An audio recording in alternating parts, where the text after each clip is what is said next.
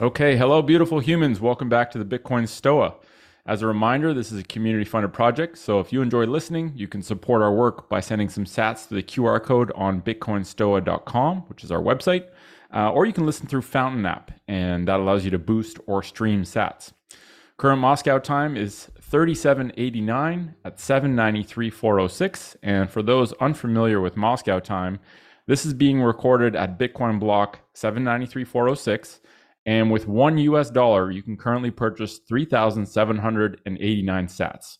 Now, this might not be super shocking right now, but the hope is that when this lives in the interwebs in the next decade, uh, that becomes sort of a shocking timestamp uh, of where we are right now and the opportunity we have right now.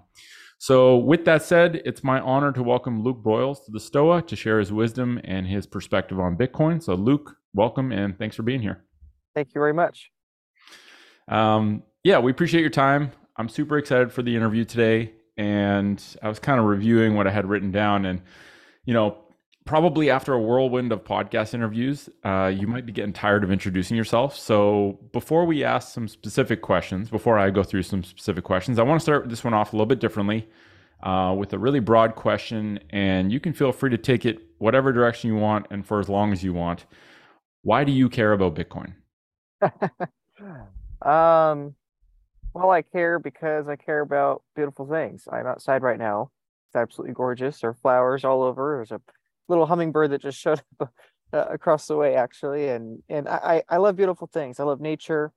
Um, I've been very fortunate to go to places around the world where I've met people that live in beautiful places that that um don't have the same luxuries that we do here in the West.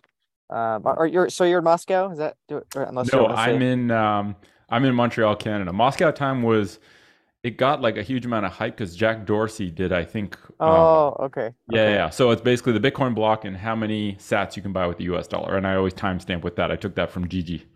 Got it, got it, got it. Okay. Well, well. Anyway, I, I was going to say that if you know if if you're if you're over there, you know, we would be perceived enemies right now, you know. Right. and, and, like even even though you aren't, I, I do have friends over in Russia, and so when when you have people that are in nations that are at war, and or proxy war, and and you've met people that don't have the same luxuries and comforts that we have here in the West and the West, first world, developed world, what do you want to call it? Um, it really is upsetting, really is frustrating.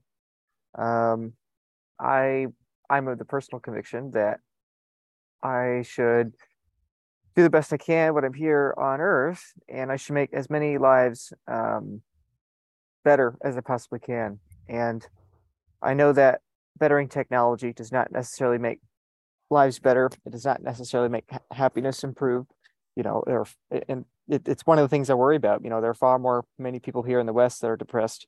I would say as a percentage basis than people in the rest of the world. So, you know, it, it's it's a complicated thing, but the more I think about it, it's just the more obvious it becomes to me that the better we can upgrade everyone in the world to better forms of energy and higher forms of energy, the better it would be. I was in Guatemala recently on a mission trip, and that's exactly what we're doing. They use open firewood stoves, and by just upgrading them to the next tier up of a enclosed stove, it changes their life it changes their environment it changes their kids future it changes their ability to have freedom during the day i mean it, it changes education it changes everything in their culture and it became clear to me not directly indirectly over the course of years over the last you know over the last few years um, that money and the corruption of money is the foundation of society and so if we could upgrade our monetary energy, if we could upgrade the energy at which we store for the future, that makes the future a lot brighter.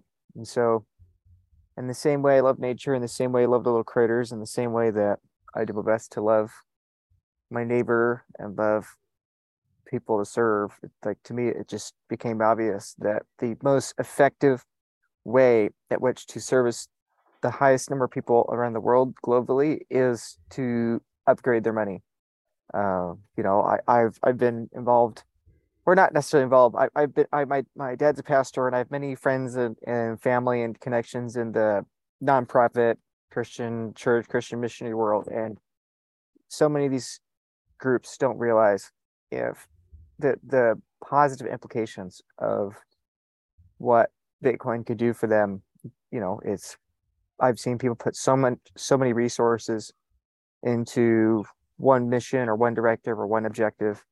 And it's just what if we could indirectly add fuel to the fire to every positive movement, every all positive momentum simultaneously. And to me, that's what upgrading the money seems to do.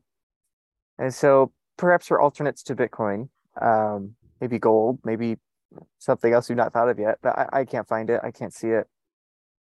So anyway, when you find something that is that beautiful, when you have when you find something that has that promise, when you find something that has the potential to improve that many lives, I, I just I can't justify anything else in my time. So yeah. That's a great yeah. answer. Yeah, I remember um I think it was Jack Dorsey said on stage, I think at Bitcoin 2022, he said Bitcoin is the most important thing in the world. Uh, and I kind of, it really sunk in at that point. Like I, you know, two years ago, I was trying really hard to help people take better care of themselves. I used to be a symptom treater. I'm trained as a physio. Realized quickly that actually the the most um, effective way to help people improve their health is not to treat the symptoms of their disease. It's actually to help them understand why they have the problem and empower them to um, resolve it themselves by making changes in their lives. And so spent a lot of time trying to solve the health problem and came to this kind of hard realization a couple years ago that actually the health problem is simply a derivative of the money problem because the most popular the most common thing i heard from people that were having problems with their health was you know they're like i want to be healthy i was like what's the biggest obstacle to you perceiving uh, yourself as be, being able to be healthier and they said i don't have the time and what I realized was so long as everyone's time is being stolen from them, nobody will have the time to take care of themselves. And the the tool we use to store our time is money. So if our money's being if our money's corrupted, everyone's health is going to suffer, not to mention so many other areas of society. So yeah, I agree. Once you really like dive through all the deep layer cake of all the big problems we have, and there's no shortage of problems. Um, and you know, if you find a deep sense of meaning in in reducing suffering, and you realize that actually the biggest source of suffering globally for humanity is the money, then we already have a solution. That's the crazy part, right? It's not like it's not like you and I have to create some new form of money. It exists, um, and the only work to do is to improve the financial literacy so that people can understand it exists and understand how to shift over to the new world where they can protect their own energy and actually have property rights. Um, so yeah, I share it. You know, it's always a treat to speak to people who kind of have done a lot of work to understand this and find the sense of meaning and are, are visibly doing the work to help upgrade the world in their own way, but also anchored to this same sort of deep sense of purpose where if we fix the money, most of the world's problems may not be completely fixed, but it it is a it's almost impossible to fix those problems if we don't fix the money. So yeah, yeah. I, I mean, the, the thing I would add to that is that I, I yeah, people get upset me when I bring this up, but I, I just like to be transparent, you know, that I'm I'm a Christian, so I have a given worldview. And my worldview, or the Christian worldview, is that the fundamental problem is sin. And I and I would say that on, on top of that, the fundamental problem with society or societal structures is that humans are able to manipulate the money. And so it's like th- this is why, you know, people have asked me why so many religious people and atheists both have grabbed on to Bitcoin. I think atheists do because they like to focus on rationality and and have, have that be their emphasis. And the Christians uh, tend to grab onto it for for that reason that they that they already in their belief system already believe that no human is perfect and that when you give any human any amount of power that they'll just distort it they'll just corrupt it. And so you know you, you pair that together it's like oh well of course it becomes obvious that no human can be in control and the only thing that makes sense is something outside human control. And and so, and so like you were saying with with food like to me that, that's one of the things i've really hammered on. I think that's one of the reasons people like try to say because i think us bitcoiners we like to focus on the symptoms like you're saying but i think if you just focus on the underlying problem i think everything else becomes so much more obvious if, if you explain to people that if you give anyone doesn't matter democrat republican government corporation bank whatever if you give people the ability to create money, aka print energy, well, of course they're going to disrupt the food. And, and like you're saying, it's so frustrating because people, you know, I, I would say number one reason is that they don't have time. And number two reason is that all the expedient things are cheaper. It is right. cheaper to buy the garbage food. And why is that? It's because we print money to subsidize the garbage food. It, it I mean, when, when it, it, when you view it that way, it becomes so obvious. You know right. that uh, if if humans, if we have a needless, say, twenty to thirty percent tax every year between unnecessary taxes plus inflation and debasement, and that's just in the United States. Like in Europe, it's probably you know know five ten percent higher than that, and the rest of the world is probably like fifty percent. You know, if the whole world is spending twenty to fifty percent of their working hours every single year, just outpacing the rate of exponential decay of their money.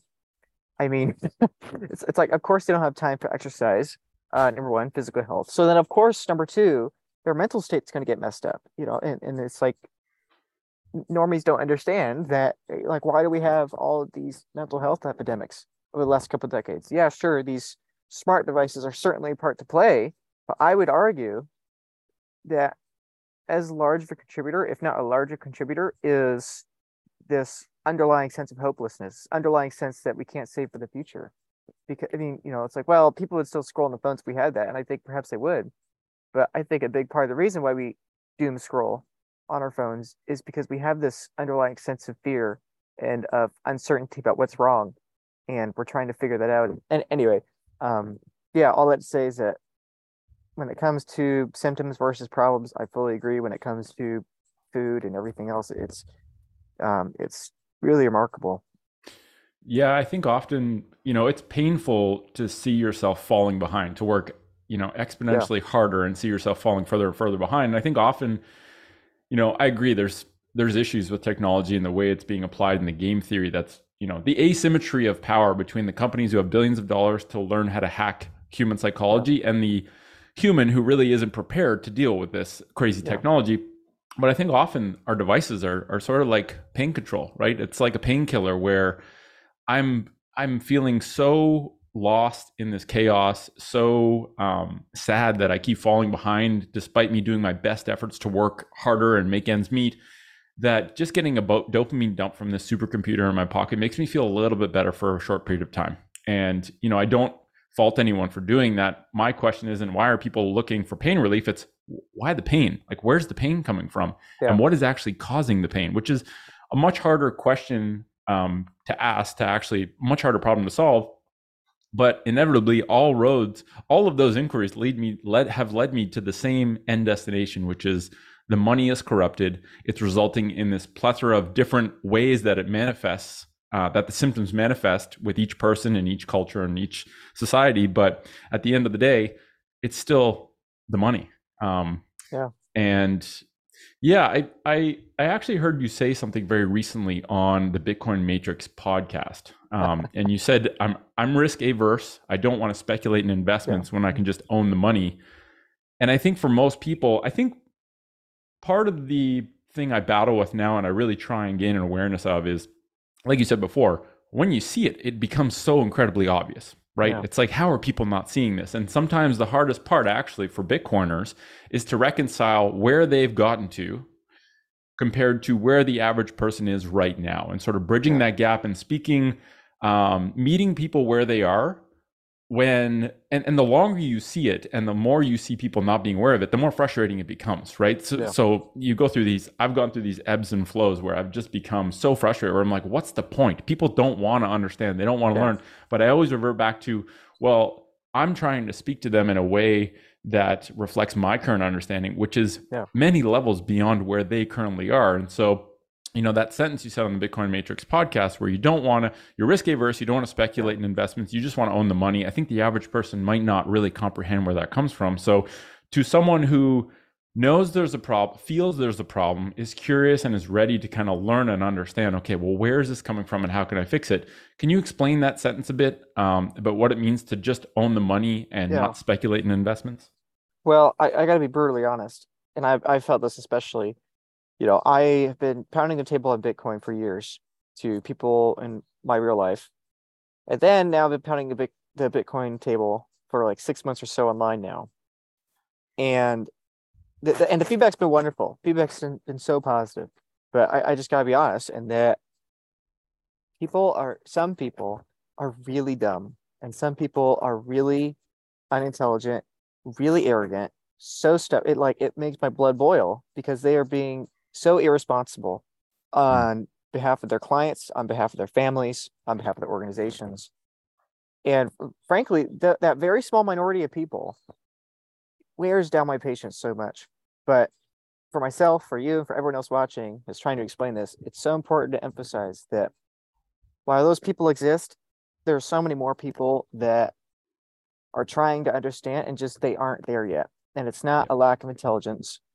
It's not a lack of trying to understand. It's simply that they're trying to understand something that is the polar opposite of their entire worldviews that they've had for decades.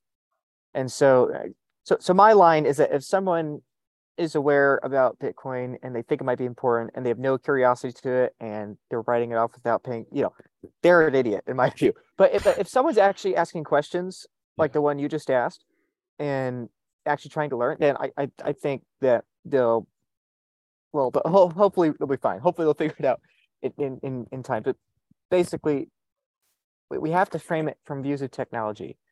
That if I were to go back in time, I don't know how old you are, but I'm I'm 24. So, you know, if I were to go back to my six year old self, even or five year old self, and explain what we're doing right now, hmm. like on this call, like I don't think I could. And that's my lifetime. I'm under 25. I mean, my my my grandmother is 90. You know, I mean, she like I, I don't know how I would explain to her what I'm doing right now 70 years ago when she was yeah. my age. I, I mean, I, I don't know how to do that. And and my favorite metaphor is that the horse versus a locomotive. If if we were to go back in time, just 200 years, which again sounds like a long period of time to us because we're the, the modern era, quote unquote. But at, at 200 years is nothing. It's a blink. history. It, it's it's a blink. And the only reason we think it's a long time is because we live in this weird period where technology has been escalating so quickly in relation to everything else. And so if we go back in time a mere 200 years, twice the age of my grandmother's life, or twice the age of most people's grandparents' life, two or three times their age, um, you know, how would we explain to them the, the locomotive? If all they've known is a horse, their parents knew the horse, their grandparents knew the horse, 50 generations ago, all they knew was a horse. I mean, literally from the time of the Romans and, and, the Renaissance and every other point in history up into the locomotive, all we knew was that the horse was the best form of transportation. That's all we knew. And you really can't explain what a lifeless hunk of metal can do to someone that only has known metal as something that's in the ground that is too expensive to dig out. It's like it's not one thing that's impossible to understand. You're talking about like a dozen things that are impossible to understand. Right. Because it, it takes so much energy to get the material out of the ground. It takes so much energy to get the momentum going and to continue that momentum for a long distance. And then on top of that, it solves problems that don't even exist yet. Because people of that time, they don't have to go to university in another city. They don't have to do commerce and business with other nations across long distances of land. Like these problems don't even exist yet. And as the locomotive progresses, then these problems begin to arise, you know, or, or take the national strategic perspective. It's like, why do you need to use a locomotive to transport giant, heavy artillery when that artillery doesn't even exist yet? And so that that's that's the context I, I really want to say before I answer your question. That if someone's trying to learn and they haven't figured it out yet, like it's okay. If you're trying to learn, you're not dumb. The people aren't trying to learn. Those are the dumb people. You're one of the smart ones. And right. believe me, there aren't a lot of you in the big scheme of things. But ultimately that's what's hard to understand is that they're two competing paradigms and so what is the paradigm we have now what is the bitcoin theoretical paradigm and the problem of why people don't understand the bitcoin paradigm is they don't understand the paradigm we're currently in right the paradigm we're currently in if i have my wallet on me might have some cash on me it'd be funny if i do no i don't um, which i guess is fitting but yeah so like we have paper money you know and that's the form of money we use. Money is information, and for money to have value, it has to be scarce. And so the only way for us to validate that scarcity is to entrust that scarcity with a small group of individuals that can enforce that. Um, the, the United States government, right now, this period of history, is the strongest single entity on the face of the planet. And so they are the ones in charge of enforcing the scarcity of the US dollar, and all the other nations enforce their own scarcities with their own monies. And that's a good thing because if they didn't, then the money would just, it since it's information, would just explode, become infinitely abundant, and then you can't use it anymore. It becomes worthless.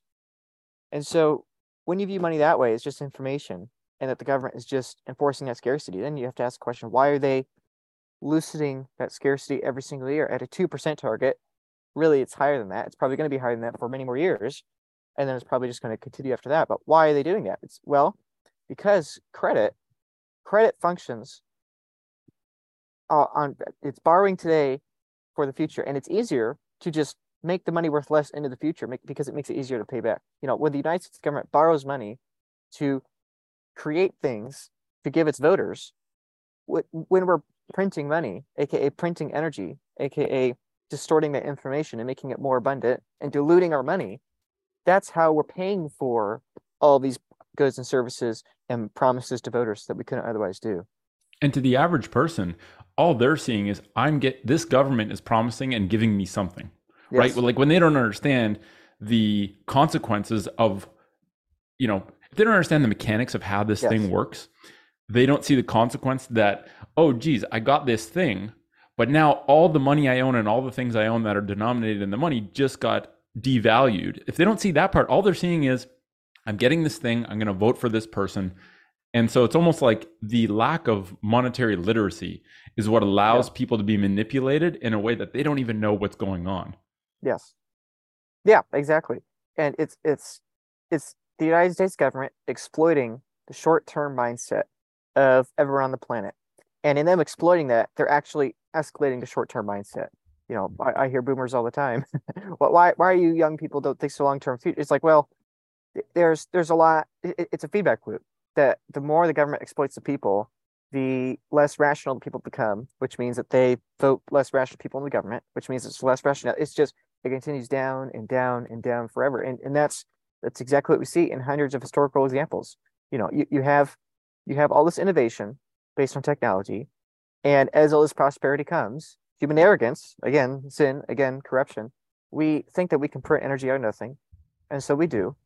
And that incentivizes shorter term mindset. That incentivizes bad food production. That incentivizes corrupt education. That incentivizes um, less affordable medical care. That that just that incentivizes insanity and disincentivizes sanity in, in the entire society subtly and mostly in the future. So by the time we get there, we don't realize that the problem was already there for years or decades. It's just been brewing for all that time. And so, and, and then it's a feedback loop and it just continues down until the insanity has to reset. And then it comes up again from the ashes and then you get a new society. And so that's a really big problem. and so, what have we done to counteract that problem? What are we doing right now to counteract that problem? When you can't trust that money to retain its value in the future, you have to buy things that have that scarcity there. Because if you can't trust the money to be scarce over a long period of time, you have to buy things that are scarce. And right now, what are the main things we buy? Bonds, real estate, stocks. And so that, that's what most people will say then. You know, most retirees in America, those are the three main things they have. They have a 60 40 allocation, 60%, 40% portfolio between stocks and bonds. And then they have their house too, typically. Um, or perhaps there's some people that have much higher percentages to one thing or another. Perhaps some people have alternative assets like fine art or gold, things like that. But one way or another, that's what we're trying to do. We're trying to buy things that have a brute force physical cost to create, meaning they're very difficult to create. It's very difficult to make more gold. It's very difficult to make more real estate. We can do that, but it's much more difficult to do that than, say, a company dilute their stock or a government dilute their currency. And so that's what we're trying to do and, and what is considered low risk right now is to diversify among a whole lot of different things that have that high brute force physical cost and enforce that scarcity. So, you know, let's say you're trying to save for your future and you're not trying to get rich, you're just trying to save for your future.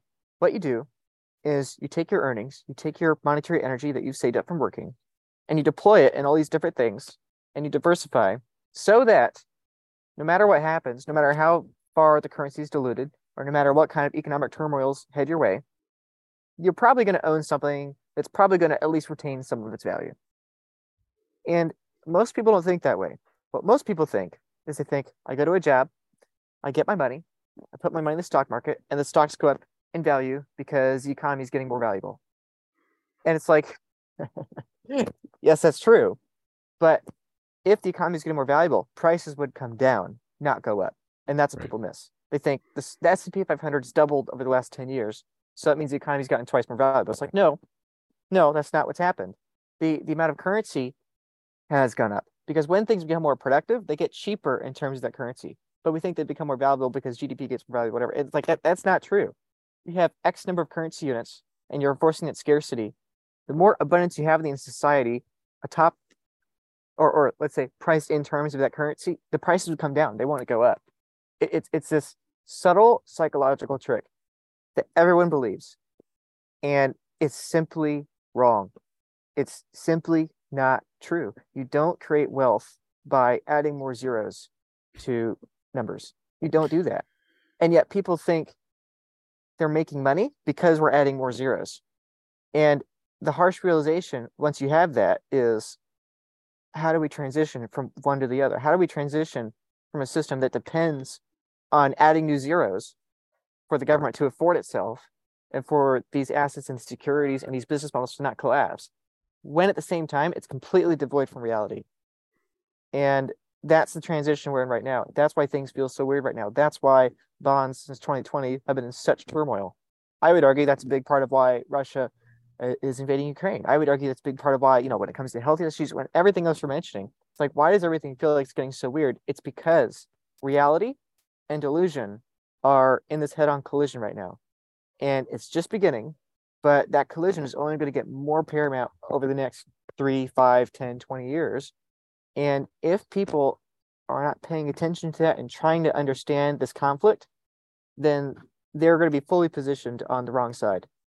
And and, and implications here and i know this is a long answer but I, i'm just laying out the whole case here but i like it yeah but but the implications like we have lived in a world where the money is bad and so, what we have to do to counteract that is we have to save in things that are forms of less bad money.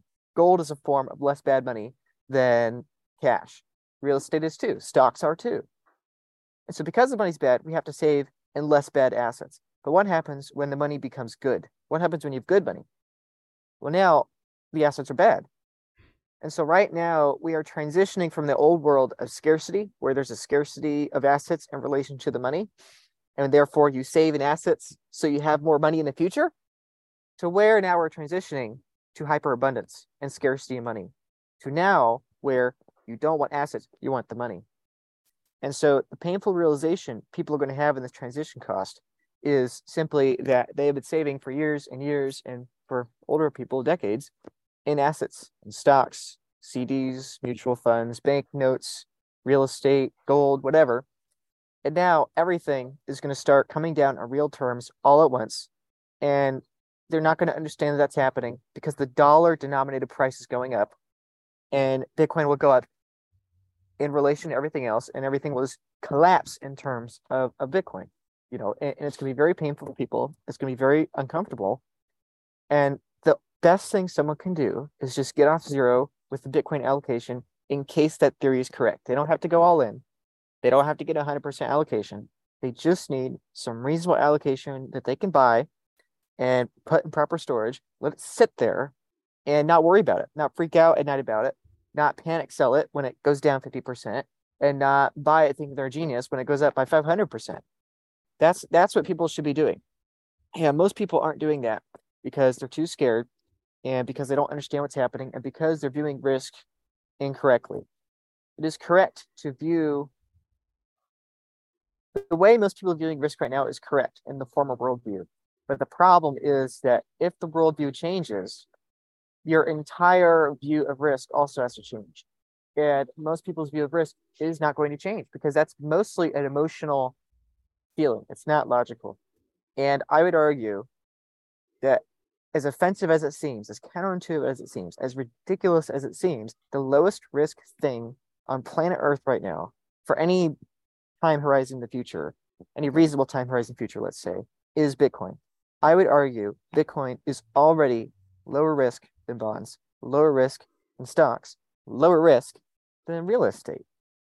And people, people, that's when their eyes glaze over. It's like, okay, Yeah. you're high, you're whatever. And it's like, I'm saying that now so that in five years, when you start to consider, maybe Luke is right, then it'll click. Because if I tell you, oh, Bitcoin's going to go up, it's like it won't click. But I'm saying that now because most people don't realize that. Most people think that they will buy Bitcoin when they finally want to get in and get rich quick. No, no, you're going to buy Bitcoin when you start to freak out because you realize everything else is about to fall 90% in value in the next six months, and then 90% again in the four months after that, and then 90% again in the three months after forever. That, that that's what's happening now, and it, to a much slower degree, but that's more or less essentially what's happening. That we're leaving this world of scarcity and abundant money, and we're entering this world of hyperabundance and scarce money. And probably what's going to happen is Bitcoin's going to double and double and double and double, and then people will begin to freak out because they realize, wait a minute, Bitcoin is money, and if it is money, and if it is good money, wow, sorry about that That's okay. Garbage, garbage political currency. And the garbage man is here to take them out to slaughter, I guess. um, but anyway, that, that's that's what I mean. That saying that that people within the worldview of diversification view these Bitcoiners that are taking extremely high allocations to Bitcoin as delusional and as extremely high risk. Hmm. And they're right from their worldview. They're right. You don't take that high allocation in one scarce asset because when the money's bad, you diversify into many scarce assets. When you view from the Bitcoin world and you realize that this money is good, and if the money is good, all assets become high risk. And when you're diversifying, you're diversifying into garbage. You know, why would you hold a portfolio of stocks, real estate, and bonds when Bitcoin is simply it, when when all those things will simply go down in terms of Bitcoin in the next six months, in the next six years, and the next sixty years? Why would you hold anything else that have that has higher risk? You know, with Bitcoin, it, it's virtually indestructible because because it's digital. That, that, that that's the irony. It's virtually indestructible. In, in the same way that the whole world is going to defend the internet, or the whole world is going to defend the Bible, or the whole world is going to defend the Constitution. The, the whole world will defend that information. They will copy it, they will duplicate it, they will save it indefinitely forever. It's the same thing with Bitcoin. You know, with, with stocks, you're, you're taking on dozens of kinds of risk. With bonds, you're taking on fewer kinds of risk, but much higher forms of risk. With real estate, you're taking on all kinds of risk. And we can make more real estate. We can make more companies that produce more value for the world at lower and lower margins indefinitely. And with, with Bitcoin, you can't do that's it's designed. It is designed to be anti-fragile. It is designed to resist duplication. It is designed to reject all future dilution of its money. And that's what makes it better money.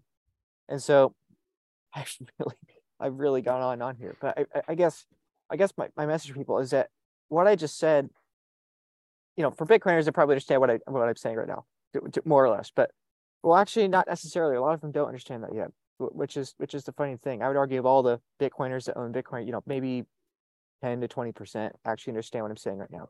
But for, for the people listening that don't yet understand it, it's like if you just take what I said and you let that mull in your mind for two to five years, it'll make sense. And then you'll panic sell everything else for Bitcoin as soon as you realize that. And then you'll start becoming like me and just start pounding the table to everyone you know. And you'll wonder how can they not see it? Because you've changed your worldview and they haven't yet. But even if you don't understand that yet, it's like, you know, I, I'm I'm begging people to take a three to five percent allocation, you know, or or whatever percent allocation they can justify, and buy Bitcoin and just let it sit there and forget about it. And the younger people should have a higher allocation to Bitcoin. Most financial advisors will say, "Oh, because because you mean that younger people should have a higher risk tolerance." It's like, no, because the younger people are higher risk than the old people. You know, we're leaving the worldview where the older people have high risk, and now we're entering the world where the young people have high risk because they're going to face more technological adoption curves. And so it's like, yes, I think everyone should have an allocation of Bitcoin, but reti- retirees need it, young people need it, and young people should probably have a higher allocation because they're going to have even you know right now by the time someone's 50 or 60 they're having difficulty keeping up with technology my generation by the time we're 40 we'll have trouble keeping up and my kids maybe by the time they're 30 we'll have trouble keeping up i mean it, it's Hmm. it's it's hard to say. We really don't know, but that seems to be the direction things are going. But even if even if you're just in retirement, you know, or, or you're very risk averse, like I would strongly encourage you get an allocation, because if this theory if this theory is right, that sounds fringe, it sounds ridiculous. If it's correct, then Bitcoin is the lowest risk asset on, asset on the planet, and everything else is extremely high risk all of a sudden. Um, so anyway, yeah. ho- hopefully I, I went on a long time about that. So sorry. Well, I, I, I mean, it's kind of like a, it's a tricky question to answer because you yeah. can either give some superficial, um, answer that doesn't have a lot of meaning, or you can yeah. actually build it from first principles and give a rational, um, sort of build the rational case for why that is true. And I, I think, you know, I just look at my parents who are both boomers and they've believed their entire life that real estate is a safe investment. And actually, all of their experience in their entire lives has reflected that as a fundamental truth. And so, for me, someone who's younger than them uh, and who can't possibly know as much about the world as them because they've lived longer chronologically, they've spent more time on Earth. Um, it's a very, you know, the cognitive dissonance of them having to come to terms with the fact that everything they think they know about money is actually wrong and that they've been misled uh, at an increasing pace and that their everything they've saved in their lives is becoming exponentially more quickly at risk uh, is a hard sell. And so i think it's kind of like it's very similar to health. People either learn or people change is hard. Massive change is very hard and the only way they're going to do it is i think there's only two routes. The, unco- the vastly uncommon route is curiosity. The vastly common route is pain. And people will only change. They have a high amount if something is really hard to do like if it's really hard to make these massive changes in how you see the world and the difficulty is not actually so much in the learning it's actually mostly in the unlearning. It's in the admitting that you're wrong. Um, they'll learn through pain like you said when they see all of their things that they own that they thought were less risky to own collapsing in value um, relative to bitcoin relative to scarce assets um, then they start to switch. And the I, I think part of the mission, at least for me, part of my motivation is how many people who have some semblance of that curiosity um, can I help? Like, how many people's socioeconomic lives can I help before it's too late? And you know, at a certain point, you, we have to conserve our energy. It's like it's not worth. I'm not trying to convince anyone that Bitcoin is what it is anymore. All I want to do is meet people where they are who have expressed curiosity and actually want to do the work to learn and make sure that they know where to go based on where they're at and what they're willing to kind of look into and change right now. Um, and you know, we live in a landscape where there's more resources and more voices that are explaining this in different ways than ever before. And so it's almost like, okay, if I can be this like database of things I've learned from, tools I've learned from at different stages, and make sure that the right person meets the right resource based on where they're at, that is kind of that's the game now. And it's actually a lot of fun now that I'm not trying to butt heads with people and change people's minds. I'm just trying to make sure that someone who wants to spend time learning has that time well spent. They don't get lost, they don't get sucked into the black hole of crypto and, you know, all of this stuff. It's really just how do we help people educate themselves? Um, yeah. And and those who are most curious and those who do discover it through curiosity, like I got insanely lucky and discovered Bitcoin, started learning about Bitcoin in 2016 just through curiosity. Um, and you know, it's been the deepest and most vast rabbit hole I've ever gone down in my life, but it uh, has actually exponentially improved my life in areas far beyond any realm I could have imagined, right? Like my my curiosity for human psychology and for economics and for even politics like how does this work? Why is it designed this way? Who who pulls the strings? Like why do why do these things happen? Um it just really it's like the best degree you can ever get is a self-directed degree in bitcoin because it actually covers almost every area. There's it's hard to find an area of study that bitcoin doesn't touch in some way if you're in it for long enough. Yeah. um so yeah, no, I, I get it. I, i've talked and perhaps this might ruffle some feathers, but one of the most frustrating things to me is talking to a PhD, whether it's in person or online, and they say things that are just not true. And they are so ignorant that they are sure they're smart. Yep. And they are just sure I'm wrong. I think I'm right.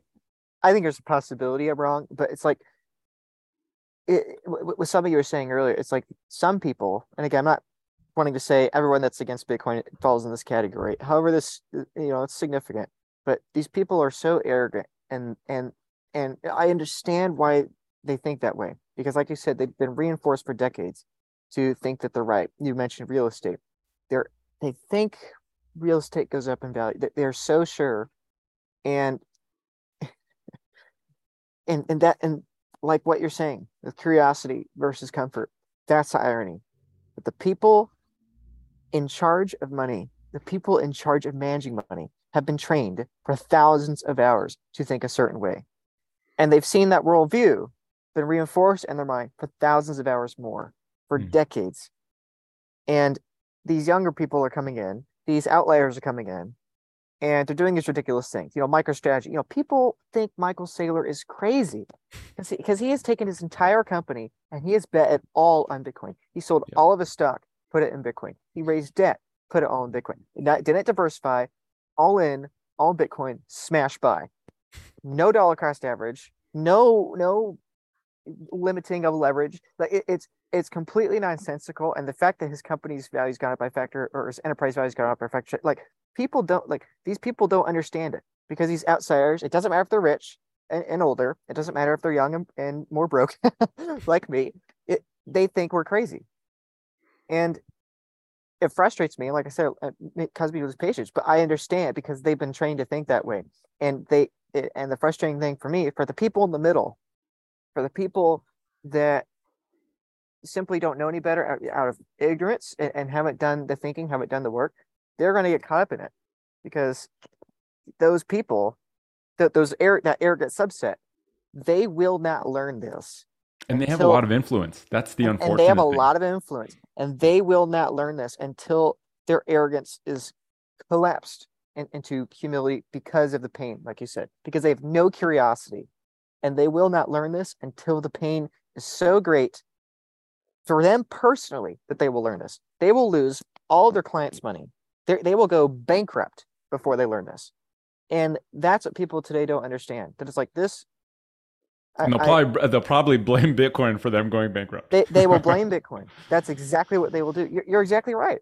That, that's exactly what they will do. It, it's like it's like again, this isn't I, I, I don't want to make this about them because I'm just as far as them, but it's it, it's about technological paradigms. If you have horse breeders that for thousands of years have been taught how to breed horses, generation after generation after this is just what we do. This is how we make a better horse, a better, you know, yep. beautiful horse, a faster horse, or whatever horse, or, or more horses. It's like this is what we do. And you have all these locomotive lunatics coming in saying that this lifeless hunk of metal is is going to move. Okay, that's crazy. It's going to move faster than the horse. That's crazy. For a longer distance, that's crazy. Moving more weight, that's crazy. And eventually be cheaper, that's crazy. And oh, that's not the final form. You know, because, because even the people that are promoting locomotives in the early 19th century, they don't understand the car, they don't understand the spaceship, they don't understand the satellite, they don't understand all these other things, or or, or the internet, which is perhaps even more difficult to understand than a satellite. Um, it's like the, the we're here today in the early 2020s pounding the table on the locomotive, saying, This is going to obliterate your business model. And and the horse people are saying, Oh, you're you're you're speculating, you're on this high risk thing, you don't know what you're talking about. Horses are never gonna go away, blah blah blah. Horses are lower risk, you know, you gotta diversify, you know, with your stallions and your mares and all this and whatever, and your colts. It's like it's complete nonsense. You're, you're diversifying into inferior pieces of technology that as soon as the masses realize is inferior, it's like it's it's completely gone. And these people are so arrogant that they're not even willing to look in the general direction of the locomotive that by the time it becomes apparent to all society it, it will have already happened. And so yeah. and so anyway all i say is like your point about curiosity versus arrogance. Is so true. I, I don't think that's just a fitness thing. I think that you know, i think it's a fitness thing. I think it's a bitcoin thing. I, I think it's just a general human thing. For whatever reason i was lucky enough to be curious to discover bitcoin i'm not lucky for buying it early like like we are now i'm lucky that i was curious to pay attention and, and buy it. You know, if if I was a couple years older, I probably would have been too arrogant, and I probably would not have paid attention because I would have thought I was smart. Um, but that, that's that's the unfortunate reality right now that there's a small subset of the population that is extremely stubborn and extremely arrogant. There's a much smaller percentage population that's extremely curious, and then most people in the middle are caught between the two and they don't know which to believe. And the, the unfortunate reality is that most people are going to get blindsided. And again, they will come to Bitcoin when their pain point is crossed and they're they won't come to Bitcoin when they're excited about Bitcoin. They will come to Bitcoin when they're terrified of owning anything else. And that's that's what's going to happen. And I I say that so definitively because I'm that confident. You know, Bitcoin's going to start going up. It's not going to come down. And people are, are going to ask us, you and me, the people that were ignoring us, they're going to be like, "Hey, should I buy some?" It's like we'll be we'll be like shaking them, like.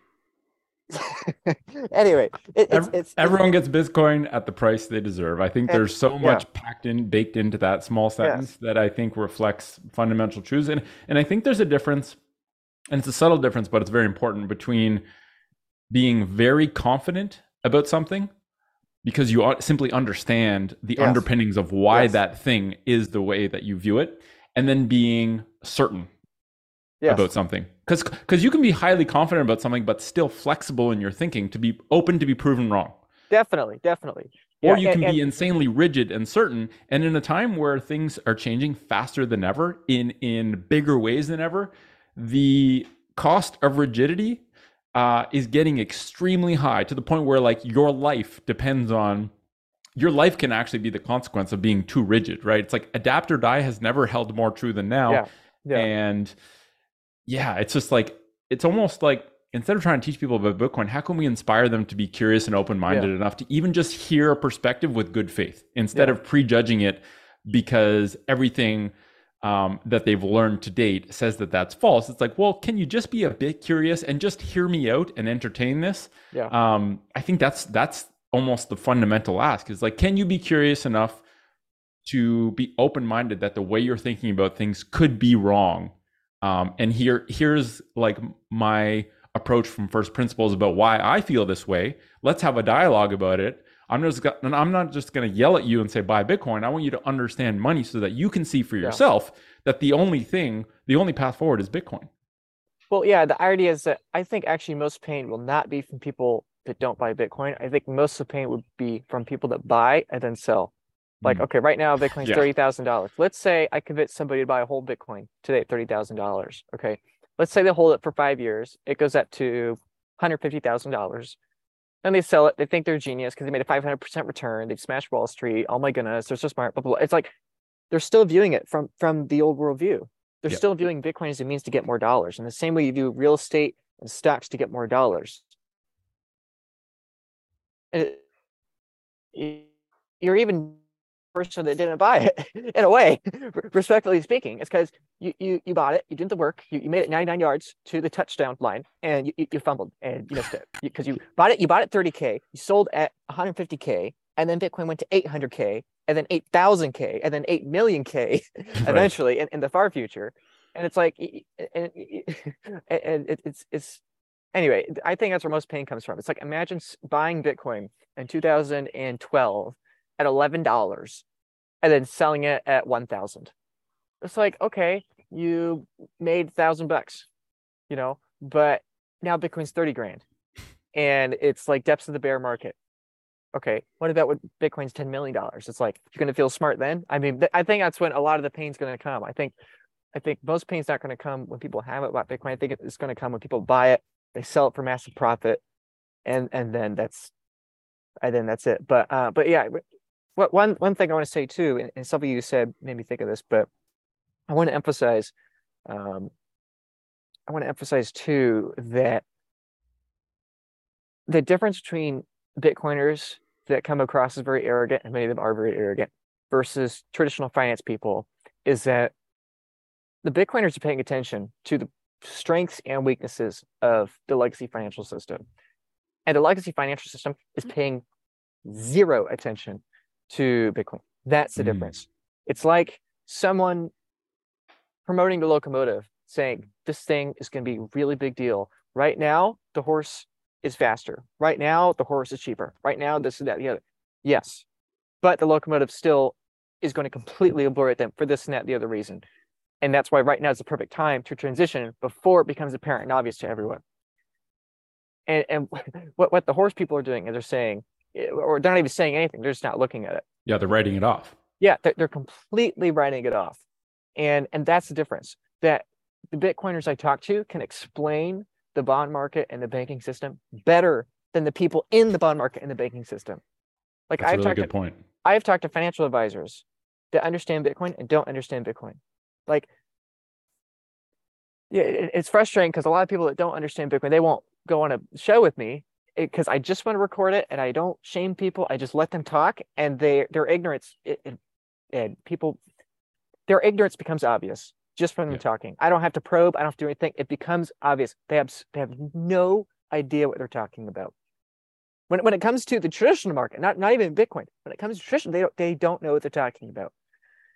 And it like like things that are not a matter of opinion, things are a matter of fact. They don't they don't know how these things happen. They don't know how these things transpire. All they know are the bullet points of, of what we talked about. That you DCA, you buy in this basket, this and that, the other, and you do this and that, the other, 4% rule, 60 40 portfolio, Sharpe ratio, blah, blah. They know the talking points, but they don't know the the engineering, they don't know the mechanics under it.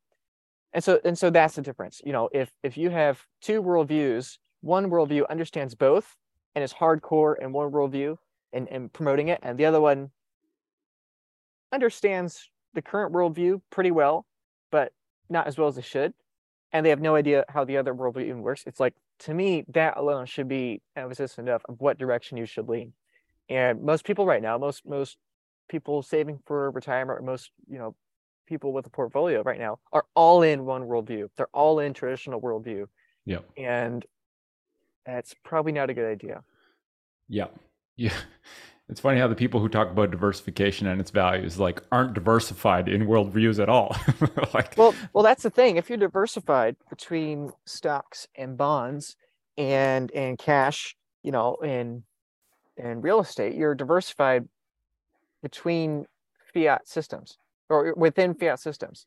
It's like saying you're diversified between, you know, it's like saying you're diversified between.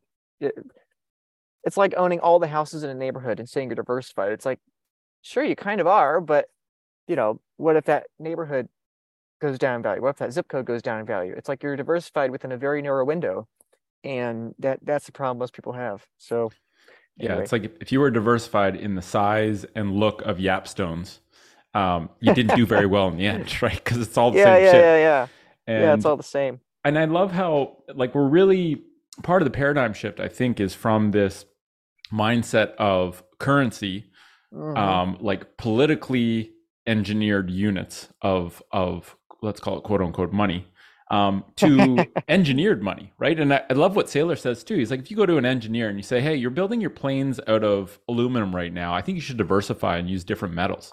It's like, no, no, no. We make the airplane out of aluminum because that's the only metal that can do the job. Everything else falls apart. And you know, well, I think that's there's no second best. There's no second best. You know. exactly exactly um yeah it really is a it can be a and even I have a personal story about this from very recently i had uh like a family dinner with my partner's family and her aunt is an accountant like a fairly high level accountant works at a big firm very smart lady been working with money her whole life like has spent has been a career accountant and is very high level in the firm that she works in and you know I, she kind of asked you know what what do you do what what work do you do and I, I said that most of what I do is to work in financial literacy now, specifically help people understand Bitcoin. And she kind of just shrugged it off. I was like, oh, you're one of those. Like, I think she just thought I was a crypto bro the minute I said that. And I just kind of looked at her and I said, can I ask you a question? You've worked in money your entire life. You're an ex. Would you call yourself an expert on money? And it was kind of like, yes. Yes. And I just asked her one question What is money? And she looked at me and was quite confused. And she was like, you know what? I'm going to have to get back to you on that. Yeah. Like, she didn't have an answer. And I saw her a follow up time. and- and can, can I add something to that? yes, please. the problem is not even that she didn't answer it. The problem is that she hasn't ever thought about it. That's Yes. the problem. It's okay if you don't have the answer, but you've not even thought about the question. Yes. And the next time I saw her, I said, you know what? I want to ask you this question again. And she looked at me, she was shaking her head. She's like, I knew you were going to ask me that, and I don't know yet. And I was like, wow. Not only it's like the the the discomfort of not understand not being able to define something that you've spent your whole life working on is so uncomfortable that you haven't even leaned in a lot, a tiny bit to even try to define that despite despite clearly thinking that thinking about it and knowing I was going to ask you again. So I think that it was just a prime example of rigidity, right? It's like yeah. I'm comfortable in my current way of viewing the world. I've been in this world far longer than you. You can't possibly know more than me. Therefore, I'm not even going to entertain yeah. um, the idea of trying to answer this question, which seems so abstract, despite me working in this world for my entire life and not even being able to define yeah. the term of the things I'm working with. And it just reminded me of that old saying where there's like two young fish and there's one old fish, and the old fish says, Hey, hey guys, how's the water? And the two fish look at each other and they're like, what is water? Because they they're in it. They don't even know that it's that's a thing good. because they're just in it. And I think that's yeah. kind of the the a really good metaphor for where we're at right now, where yeah. it's like, you know, when you ask people what what is money, what makes money, what what makes um, the piece of paper in your hand better money than the apple I have in my hand? Yeah. And most people haven't even gone through the exercise of of really like, yeah, why is that? Because they intuitively, like when you really get them along this path of thinking, they intuitively know some things. It's like, well, I can't use the Apple to pay for something. It's like, okay, why? Why won't people accept the Apple as payment?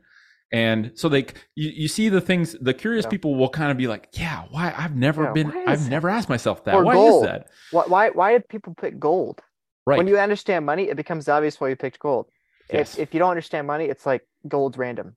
Why is gold value? Well, intrinsic value. It's like, no, not intrinsic value it fits a set of criteria the best. And if you don't know what the criteria is, right, you just make up something like intrinsic value. That, yeah, yeah. You kind of lean on a, yeah. a piece of jargon that you think will will, yeah, will give yeah, you a we, pass. yeah, we, we give it jargon, and yeah. and then you ask people, what does that jargon mean? They don't even know. So yep. anyway, I, I, think we kind of hammer the point home. I, I, I guess something to make it more practical for people is that, you know, I, I was a little too young to really remember 2008 financial crisis, but a lot of people remember that. And really fundamentally, what was 2008? 2008 was an unwind of bad, insane, nonsensical debt that we had in mortgages. Not all mortgages, but a lot of mortgages that had built up over a few years, uh, you know, a decade or so, whatever, a couple decades, maybe even. Dep- you know, it's all definitions, how long you want to define it. But what was 2008? 2008 was an unwind of the credit system that lasted you know, however long, a year, just over a year, you know, until we inject a bunch of liquidity with TARP and, and QE and, and bailouts or everything of that sort. And society was really mad at the bailouts. But what would we have done without the bailouts? The deflation would have continued, the unwind would have continued. And it's like, that's why all this yelling at the government for these bailouts is really pointless. Like, okay, you can yell at them. What's the other option? Yeah. We, we don't want the other option because the pain is so high. We will prefer the pain of bailing out the capitalists, of bailing out the businessmen, of bailing out the politicians. We prefer that pain to the pain of deflation because we have propped ourselves up. We have leveraged ourselves so much up on insanity and delusion that we don't want to come back to truth. You know, we're, we're like a drug addict that is mad that our drug dealer is skimping a little off the top. It's like, okay, what's the other option? You're not going to take the drug? No, we'll keep taking the drug, and we'll keep taking the drug until we overdose. Right. And that's all. That's all the Bitcoiners are saying. So it's like if you remember 2008, you're, okay, what the Bitcoiners are saying is not, oh, the housing market's about to crash like I did in 2008. It's like no, that's not what we're saying. What we're saying is, the drugs have continued. The drugs will continue, and the drugs will not stop until we are forced via our overdose to come back to reality. Yeah. And in the, the same way that things began deflating in 2008, imagine that six month period, every six months, and every six months was faster than the last six months, continually forever. And we view that with the with the old worldview lens, and we think it's a bad thing because you remember the fear and the panic and the paranoia of that period. But if you view it from the new world, that's actually a good thing. It's a good thing when insanity goes down. It's a good thing when the ability to stimulate goes down. It's a good thing when things become cheaper. It's not a good thing when things become more expensive. And we're right. so hooked on delusion, we're so hooked on the drugs that we think that's a good thing.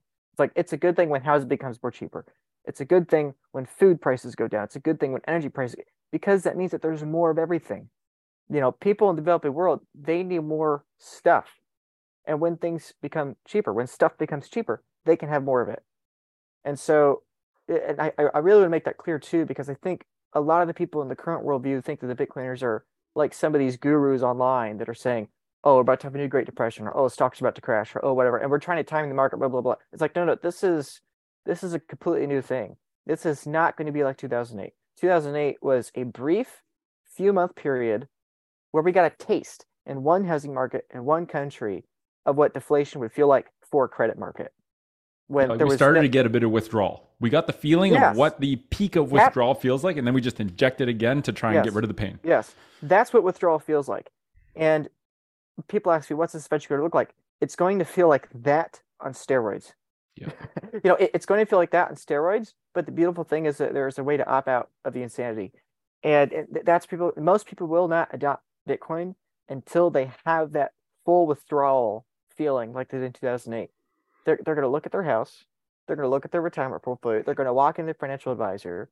They're, they're going to they're they're going to you know in, in the same way that when you buy a new car and you drive off the lot it, it, off the lot, it goes down like 20, 30% That's what it's going to feel like for everything. A car is a consumer good.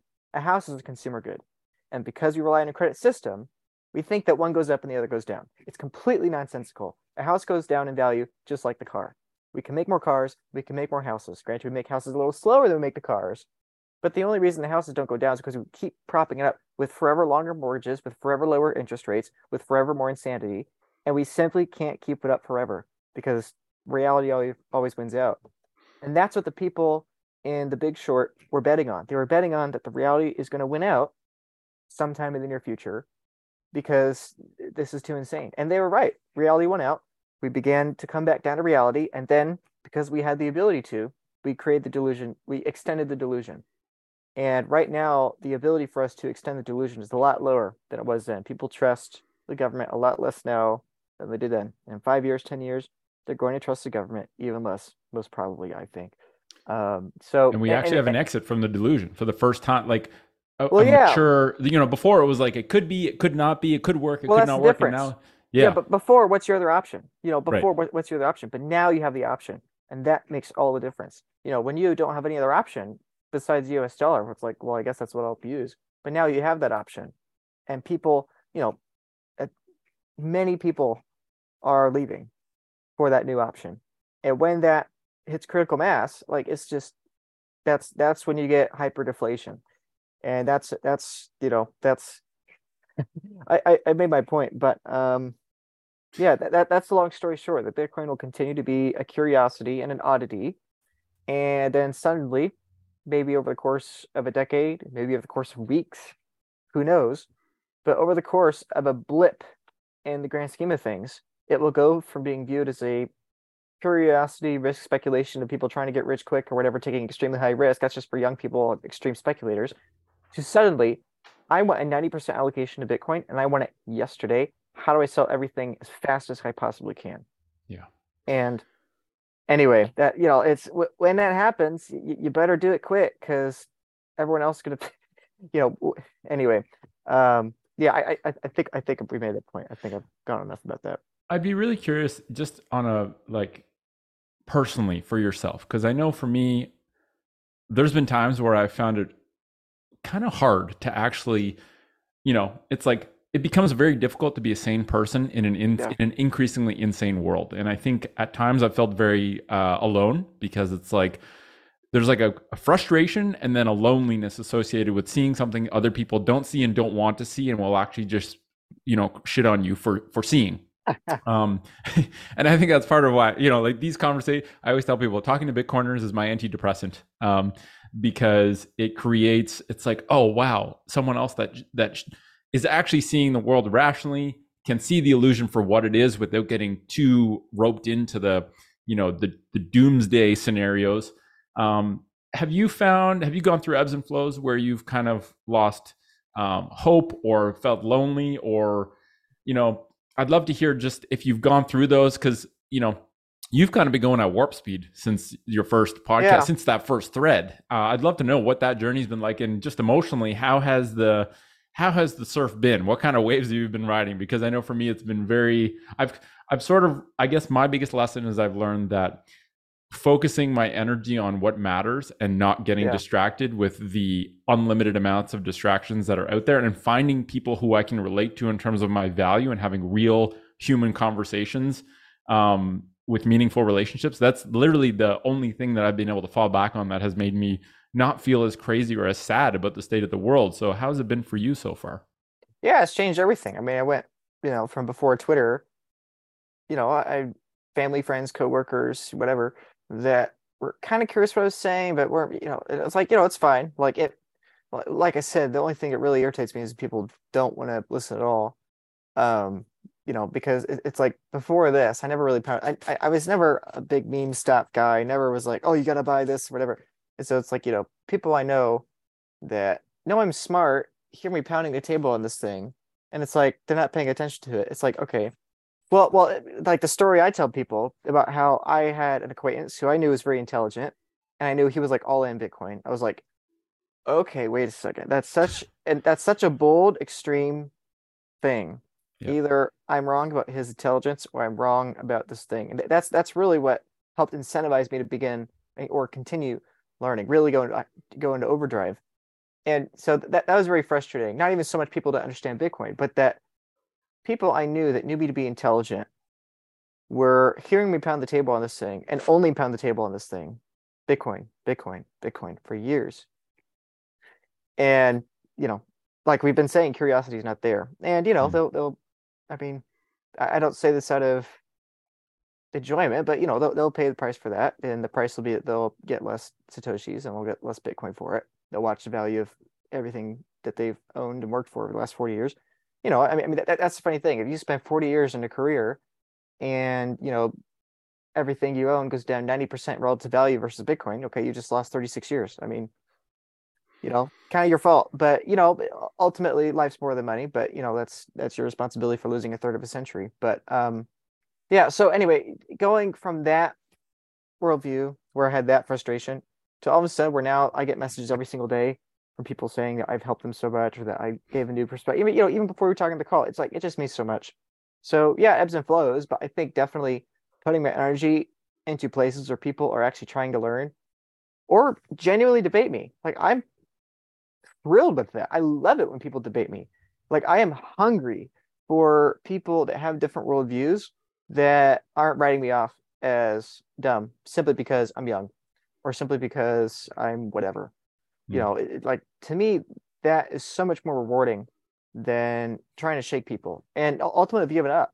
Like that's one of the Twitter has kind of set me free from having the need to feel like I gotta save my friends and family and coworkers.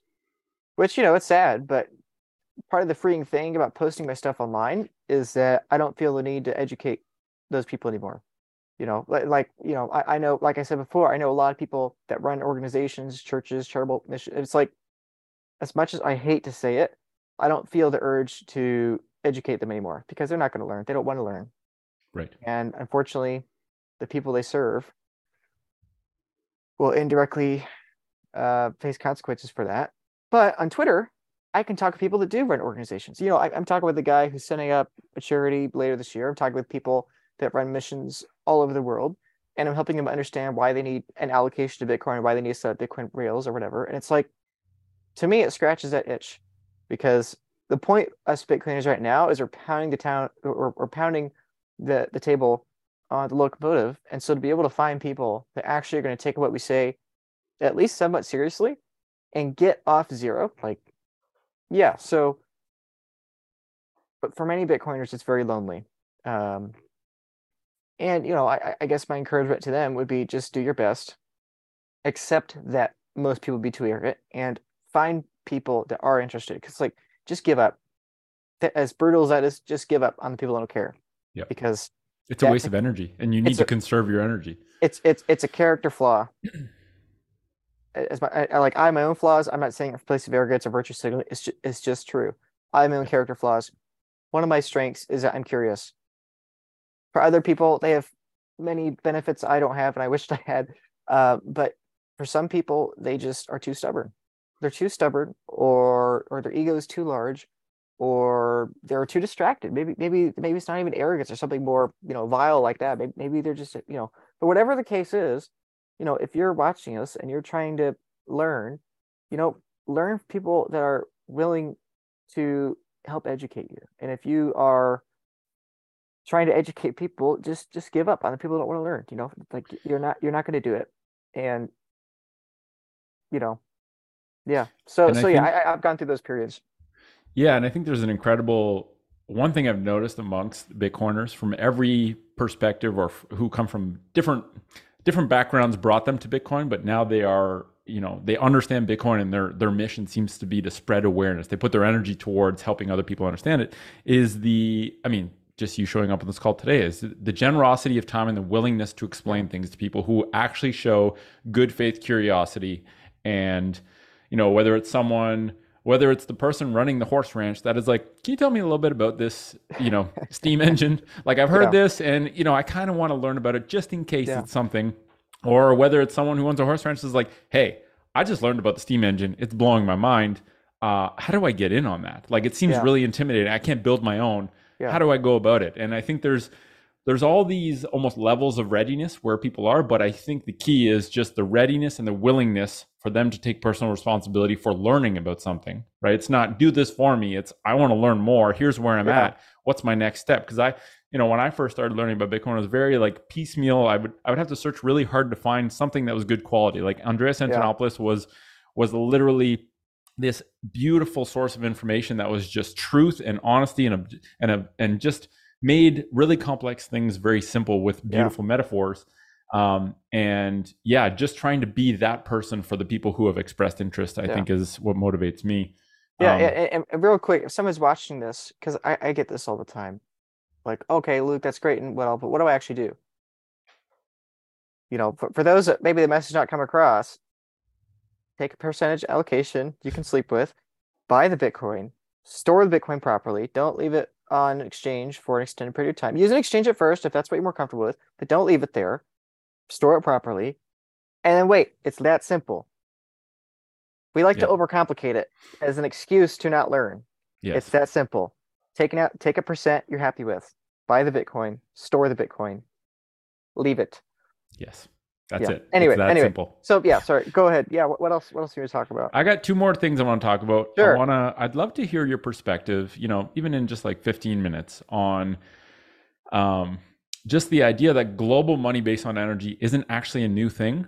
Um, although the instantiation Correct. of it into reality and actually it being a real thing is relatively new. So I want to just pick your brain on, you know, Ford and Tesla were onto this 100 yes. years ago, what were they missing to be able to bring this into reality that Satoshi had available to him to allow him to do in 2009? And then the last thing I want to talk about is your project that, you know, your passion for filmmaking and the case for Bitcoin and, you know, like just the why, how, what. I love that frame of, of questioning. It's like, why are you creating it? How has the process been so far? What's it about? And how could people sort of help or, or track your progress? So let's talk about uh, global money based on energy first. Sure. So 1900, Ford talked about it. 1921, which I find the 21 there really curious. Yeah, um, yeah, that's um, funny. Tesla talked about it. So, can you talk a little bit about what obstacles did Ford and Tesla have? What what obstacles did they face to bring those thoughts into reality? Um, and what is the, you know, if Bitcoin is this beautiful tree uh, that emerged out of a certain subset of conditions, what is the soil required for uh-huh. something like Bitcoin to emerge? What are the essential elements? You know, just like soil has these essential elements for a tree to actually have what it needs to grow. What was the soil required for Bitcoin to grow that Tesla and Ford didn't have that we now have? I, have heard you talk about this a few times, but I'd love to hear you express it again because it is you you do a very and it seems like your understanding of history is really what allows you to do these things. Uh, Curiosity, fascinated Curiosity. by yeah, yeah. History was always a curious subject for me. It's like, you know, like again, like I'm not looking for buying Bitcoin this early. I'm looking for being curious enough. Mm. History was a big part of that. But, uh, but real quick, you, you got Ford and Tesla switch. Uh, Tesla was in 1900, Ford was in 21. Gotcha. Uh, Fuller, uh, Buckminster Fuller was 1960, no, 1956, 1981, I think, or, or maybe 1986. Anyway, he, he predicted it multiple times, once in the 50s, 60s, once in the 80s, I think. Um, let's see who else. Uh, Milton Friedman predicted it. Hayek predicted it. Uh, Finney, of course. Uh, Back, of course. Um, and there's like three or four more. I I, I have a list. I, I lost I lost it. I think I need to make it again. But anyway, there, there were there were like a dozen or so. There were many more that kind of predicted, but there were a dozen or so people in the 20th century or early 21st century that really predicted spot on. So what do they actually predict? Um, you know, when I tell people that they have trouble understanding, and when I tell people Bitcoin's inevitable, or when I tell people that these people predicted Bitcoin, both of those things are they have trouble understanding. But again, we have to think of some technological paradigms. We have one paradigm now. All these people were envisioning was a different paradigm, and that their whole thesis was that this paradigm is what we have now, and it works, and it's what we need, but it cannot sustain forever, and hmm. eventually we'll have to upgrade. Really, that's not controversial. It's like the horse works, the horse is going to continue to work. We don't have the technology, but eventually we'll probably find a way to use steam or to use some other form of energy to create some form of locomotion. You know, in some way we'll upgrade. Like that's all they were predicting. Um, Tesla, Ford, you know, they were basically saying that the world as it is now, this form of monetary energy cannot survive forever, and eventually we'll have to upgrade. So, what, what are those different aspects that they predicted? And then why? Because once you understand that, you understand it's inevitable. That if humanity survives, we eventually will upgrade. Like it becomes inevitable. And then you can backtrack and understand Bitcoin is the most probable manifestation of that upgrade. Hmm. So what did Tesla predict? What did Ford predict? What did these other predict? What Tesla predicted is basically this problem. I, I forget the name of the paper. It's like it's, it's like up up problems upgrading. You know whatever. Um, shoot, I can't remember now. Um, I'm looking it up. The problem of increasing human energy by Nikola Tesla 1900 for reference, so if people want to read it. The problem of increasing human energy. Okay, this is one of the problems he outlines. He outlines that our weapons will become so good, so massive, so destructible, and so powerful that they become ineffective as weapons. Okay. Now he's predicting multiple things there. He, he's predicting the problem, and then he's predicting the solution. The problem being our weapons will just get better and better and better and better to the point where they're more or less useless. And at that point, they're more just threats than anything. You know that yeah. that's the nuclear bomb obviously that we're referring to. And i would argue that whatever weapons we make here on after the nuclear bomb are going to be only more terrifying. You know the nuclear bomb is not the final form of this form of kinetic warfare we'll only make more terrifying weapons this century. Um, but th- that that's the basic problem that it becomes so expensive to wage war that we can't actually have these kinds of conflicts because you know controversy controversy war actually has positive results. Granted we don't want it it's negative but why do we have war? We have war for self-defense. We have war uh, for settling disputes when political regimes break down. You know instead of having everything collapse we just settle the war and get it over with basically. So, often wars are actually what shift paradigms like what actually reset yes. things recalibrate yes. things. Yeah actually. So i'm not pro war obviously but we, we have to we have to admit that when you have weapons get to that point to where that is no longer possible to where now you have no conflict global destruction, and there's nothing in the middle, that's a huge problem. How do you settle brute force physical cost disputes via projecting power? This is the whole Jason Lowery thesis, and which is really strange because Jason Lowery gets a lot of hate, but really he's just paraphrasing what Tesla said. Right. You know? And so Tesla's point in 1900, increasing human energy, was that we have to find a way to project this power non-violently with, without, you know, killing each other. Um, that that's disputed. And so, and so basically, what he said is what he described is basically Bitcoin, a form of projecting power w- without violence that can settle these disputes globally without the need of screws, without the need of bloodshed. And it's basically a form of conserving energy. You know, and he goes on and on, but basically, he's predicting is Bitcoin. That eventually we find weapons that are extremely destructive. Eventually, we would find a way to communicate energy across the world without wires. That's something else he predicted, by the way, the internet. He actually tried to make the internet too. That's something else people don't realize. He tried to make it. Um, he ran out of funding, but he, he tried he tried to make the internet. He failed. Um, but eventually, we'd make these destructive weapons. Eventually, we'd communicate information across the world. And once we're able to communicate information across the world, aka the internet, we need a way to project that influence onto each other non-violently because we can't cross the line into violence because then we just end a nuclear war you know, or what now we would call a nuclear war, what he would call something else. Um, and Henry Ford uh, came from a different perspective, however, not really that different. He he said we need to find a way to convert the natural energy of the world into this form of money, this form of incorruptible, you know, scarce money, whatever. And he he tried to make Bitcoin. Tesla, that I can find, did not try to make Bitcoin. Uh, Ford did try to make it in uh, the 1920s or whatever. Uh, he he failed because we didn't have the technology to do it. We didn't have the internet or the computers to do it. Um, but he, he attempted it, and you know that, that's essentially what Bitcoin is. Bitcoin takes natural wealth of the world, methane flaring, solar, natural gas, you know, hydro, coal, coal, hydro, whatever, natural wealth. That, that's what Ford is referring to, and convert it into the money. And that's that's what Ford wanted to do. He wanted to create the largest factories in the world and convert this natural energy into these forms of energy currency, as he called it. That's that's what Bitcoin is. You're converting hydro energy. You, you're converting hydro energy, nuclear energy, solar energy, wind energy into electricity, and then you're converting electricity into computational energy via computers. And then the computers are converting the computational energy into the digital energy, sats, aka bitwatts, aka bitcoins, aka bitpower, aka whatever.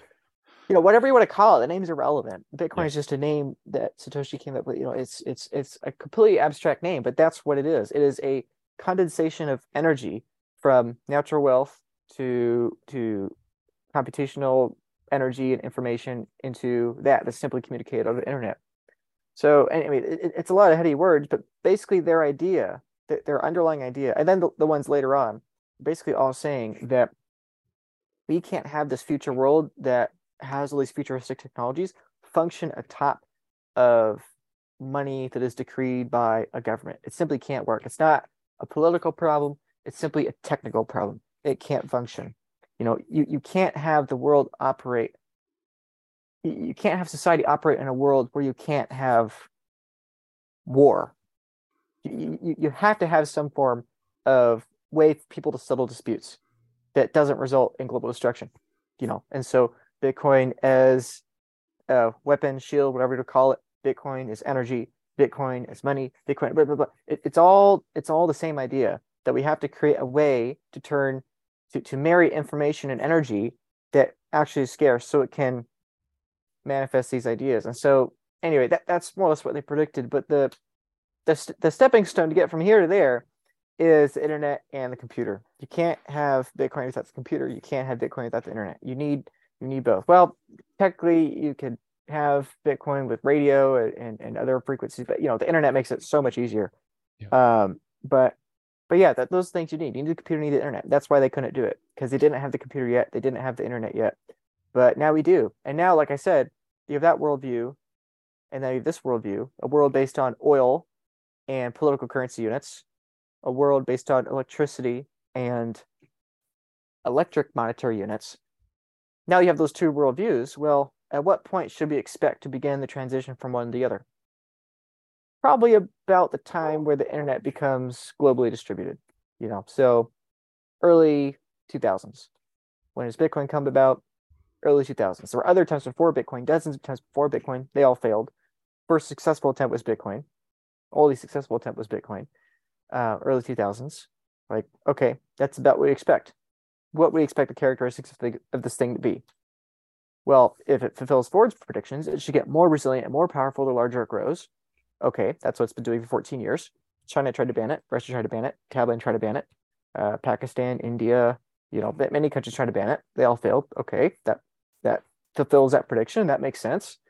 Okay, it should be a form of energy. It's a form of energy. That makes sense. We should be able to transfer natural wealth into this form of wealth. Okay, that makes sense. It's it's fulfilling that promise. It should have no deflation, no inflation, be perfectly scarce. Okay, that makes sense. Uh, you know, all all these things that are in this future vision, this future imagination of future world, basically Bitcoin fulfills perfectly, and th- there's nothing else that even comes close.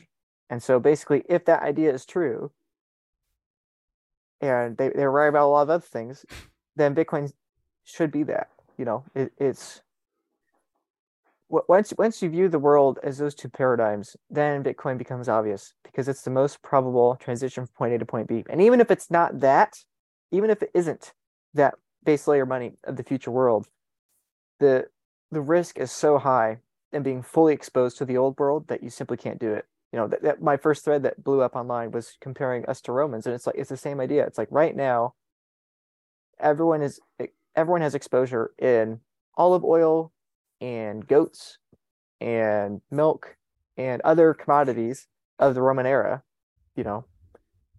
And it's like try try explaining to them that we're about to upgrade to biplanes and oil over the next, you know, 30 years, 20 years, 50 years, whatever. It's like your your diversification, this old technological paradigm is about to become irrelevant. Not not because it's me putting together some fringe conspiracy theory from the government, not because it's this it's, it's just not because I'm predicting some market crash or timing the market. It's simply technology that you can't have you can't have the technologies of the later 21st century survive on political currency units. It simply can't work because those technologies create an endless amount of deflation. And our current form of money requires an endless amount of inflation. They are inherently contradictory systems. And one or the other is going to collapse. Either fiat will survive and we have no technological progress, or we have technological progress and fiat collapses. Yep. And that's what's going to happen. And then and then to look at Ford and, and Tesla's predictions of what happens once that thing occurs. And you know, like like Ford predicted, he predicted to be pandemonium, societal, just you know, craziness, whatever. That's kind of what we have now. But I, I think he was envisioning something more dramatic than what we have today. And I think he's probably right. Like the future paradigm is much better than the current paradigm. Yep. But the transition costs will be extremely high. And that and that's why I view my my hope is, you know, I know Bitcoin's going to win even without me. It's just I hope that I can help minimize the fallout from that transition cost because it, it it's going to be pretty high. And you know, we we tend to forget that because of our bias. We forget when we look back in history that transition transition costs were very high. You know, we transitioned out of slavery into post-slavery, and that's a good thing. But we had the Civil War. It was messy. Yeah, we, yeah, we had a massive transition cost for four years that we call the American Civil War. We yeah. transitioned from a society based on hunters and gatherers to agriculture, and that's great. But any society that was based in hunting and gathering collapsed you know, or going from farming, agriculture to industry like today, that's great. But if you owned a farm and you made your money based on the land of the farm and the crops of the farm, you know, all of a sudden, as soon as the factories are built, it's like all your skills are worthless. All your crops have collapsed in price, which again is a good thing because now people can afford food. But that's that's kind of where right now. I know it's a long answer again, but but basically what they predicted is they predicted the principles of Bitcoin. They didn't predict 21 million. They didn't predict proof of work but they predict the principles of Bitcoin that eventually the world would have to upgrade to an electric form of currency that was absolutely scarce and that was globally available, that was globally distributed, that was not able to be centrally controlled, that was convertible for natural wealth. That's what Bitcoin is. And so, yeah, that's what they predicted. Yeah, it would be, I mean, I think it would be irrational to think that in a world dominated by technology, we would not go from an inferior monetary technology to a superior one. Correct. Like I think it would I think that is actually irrational. That's like insane to think that that yes. would be the case when everything else in the world sees technological progress and and just the idea that for the average person deflation is immensely good. It benefits humanity. Yeah. For the people who benefit from this manipulated form of money, it's bad. And yeah. so you know, and I, and I also think you know you mentioned the Civil War. It's like before when we shifted from from different paradigms, it was kind of like all or none, and the cost was immensely high as a collective, yeah. right? We all have to go to war. We have to kill each other. We have to do this together. And I don't know that there's been a time where it's like the paradigm shift actually can happen with no bloodshed, no war. Yeah. And it happens on the individual. Every person who takes on an allocation of 3% of their wealth into Bitcoin is actually shifting the paradigm. Like I think it's yeah. the only time in history where you can That's have a, a neighborhood point. of 100 people, one person can shift their paradigm independent of the other 99 people whereas before we all had to go to war to do it together. And yeah. The hope is that that person can then kind of whisper to the others, yeah. "Hey, you can do, it's way better on this side. This is why you can do it too. Let me help you do it." And I think that's where Bitcoiners sort of emerge as these um, nodes, you know, for lack of a better word, that can emanate this paradigm shift in a way that doesn't require us to be all or none. It just has to reach the threshold tipping point yeah. where then the all or none happens. But you know, it's like well, win yeah. the race before we go to war. As yes, yes, exactly. That, that's a great way to put it. I think something else too that people have difficulty understanding is that you know, one of the most common, if not the most common thing I hear is that, oh, the government won't allow it or whatever. And to, to your point that we can have both feet in, old and new, it's like the government's actually going to enforce it, you know, because like to use to use your metaphor there of having, you know, exposure to both. It's like if, if you're a newspaper company and this internet thing's taking off, it's like, okay, you have 100% of your exposure to newspapers and magazines. Well, then you take 5% allocation of your budget, put it in these nerdy blogger types or whatever, you know, just let them go play in their dusty corner office, you know, whatever. But then, you know, obviously as the internet grows and that grows and grows and grows, then it's going to take 7%, 10%, 20%. It's going to take a larger and larger portion of your budget. And eventually, by the end, you're going to be 80% internet bloggers, 20% newspapers and magazines, and you're going to be in your board meeting. You're going to be like, well, we should just cut the last 20%. yeah, you know, like that's dragging us down. That's a novelty now. yeah, yeah, we're burning money. It's just sitting there. It's like, it's going to be the exact same thing. The government is going to say, Bitcoin stupid, Bitcoin stupid, Bitcoin stupid. And then it'll take a little bit, and it'll take a little bit more, blah, blah, blah, and then they'll just be all in. And and the and as you say, the race to avoid the war. My concern is that it's so fast that people panic. You know, I mean, look look at Michael Saylor. Like, what did it take him? Five months like it, it, took Michael Saylor like five months. And granted, he's got like virtually all control of his company and he can do whatever he want, whatever. But it's like, you know, for like that that just needs to be said that many companies and many nations that have extreme amounts of control and and small numbers of people like that, they might make the transition really quickly. You know, in the matter of months or years, they might go from oh Bitcoin's stupid to like Michael Saylor. I don't sell. have enough Bitcoin. yeah, let's sell all of our stock. Let's yep. dump all of our stock on our shareholders. Let, let's let's borrow as much money as we can, which is inflationary, by the way, in, in terms of credit. And let's buy as much Bitcoin as we can. And I think that's one of the things I want to say too is that, you know, Bitcoiners are not that that people on Twitter, at least at least for me, I don't know about for you, all the time like, you're wanting the end of the economy, you know, you want the dollar to crash or you want the end of the world. And it's like, no, no, no. We want the end of or we don't want where you're just saying it is the end of yes. the credit. It's the end of the credit system as we know it. It's not. Yeah, it's an observation. The, it really is just an, an, observation. observation. The economy. And if reality hurts, yes. then maybe you're really far from reality. Yes. The economy will be fine. Society will be fine. Hopefully, be we won't have a destruct or World War Three. Like, you know, you don't have to have World War Three and the collapse of society with the collapse of the dollar. You will have the collapse of the credit market, the credit system, the dollar, and all those assets that are based in that credit system will collapse you know but it's not the end of the world. You know house prices that have been artificially pumped up for decades will collapse back to what they should be. You know stocks will crash back to what they should be. 70% of the gains in the stock market are directly as a result of credit creation.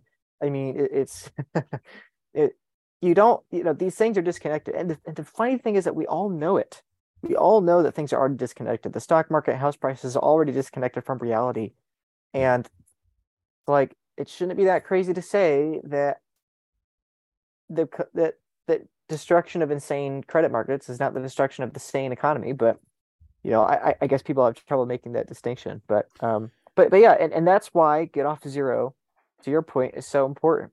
Because right now most people have a one hundred percent allocation to candles. And now the light bulbs here. All we're saying is get a 5% allocation to candles. You know maybe 1% to light bulbs. So, yeah yeah light bulbs excuse me. Yeah. Um you know maybe 1% maybe 20% you know if you could tolerate it. I think that's great. Because if this light bulb thing is true eventually you're going to be 90 95% allocation. And if you just take that 5% allocation now you've built in your 95% allocation. And when that panic hits of hyperdeflation and when all your candles are just collapsing in value simultaneously then that emotional burden of I could have bought Bitcoin under ten million dollars and I didn't. What is wrong with me? You won't have that. You won't have that pain because no one stays at five percent. Like really, it's uh, yes. the uh, the saying where your money goes, your mind goes. It's like all you need is five percent to start actually thinking of this thing. And the inevitable process that I've seen, I haven't seen this not hold true with anyone that I've spoken to, is the number. I think I've heard you say this actually. Every person that puts five percent into Bitcoin starts to realize more and more that the 95% is at really big risk. Yes. right? And it's like, and actually by transferring 5%, you've now decreased the the value of that 95%. And so the inevitable flow is, well, I need 10%.